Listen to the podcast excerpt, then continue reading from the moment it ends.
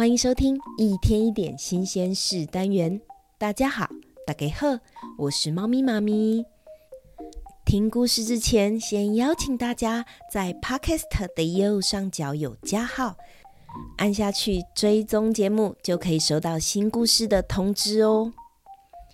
俗话说，出外靠朋友，出外靠朋友。小朋友，你知道有一些生物啊，也是靠朋友的。互利共生关系哦。什么是靠朋友的互利共生？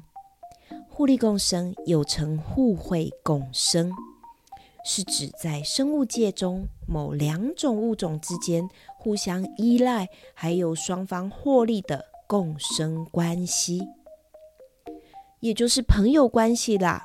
朋友，朋友。最常见的共生关系就是小丑鱼跟海葵，它们共同生活在珊瑚礁里。小丑鱼吃海葵身上的寄生虫，不仅小丑鱼啊可以吃得饱饱的，也可以让海葵保持干净。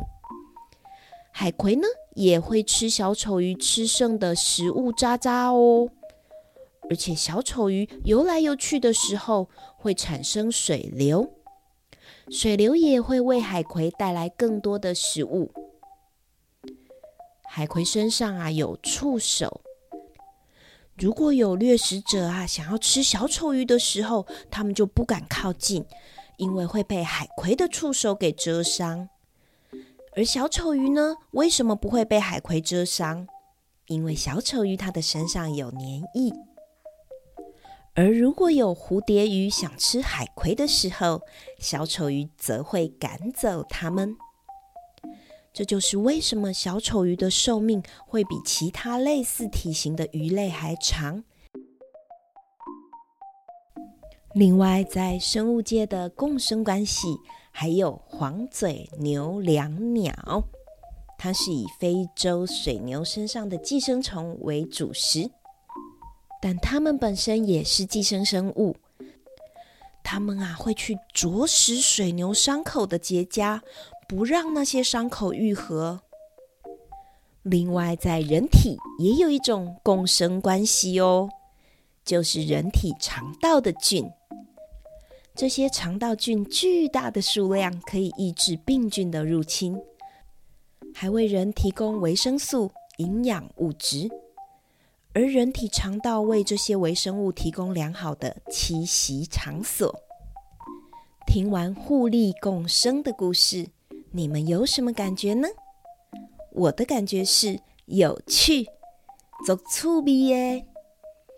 情绪认知的第一步就是要认识情绪，让我们来认识有趣。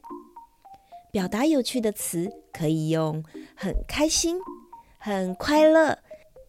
还有愉快。如果你遇到非常有趣的事情，让你觉得哇，好开心哦，你可以说雀跃或是兴高采烈。透过清楚辨识情绪之后，你才能再进一步的接受情绪，还有处理情绪哦。这就是猫咪妈咪一天一点新鲜事单元。你可以透过 YouTube 或是 Podcast 平台搜寻“猫咪妈咪故事窝”。最后要工商服务一下，你知道透过一个人画的图，可以投射出他潜意识在想什么？你有想贴近谁的内心来理解对方吗？猫咪妈咪儿童成人绘画心理分析，完全不用绘画技巧，带给你深入温暖有经验的陪伴。那我们下次见喽，拜拜。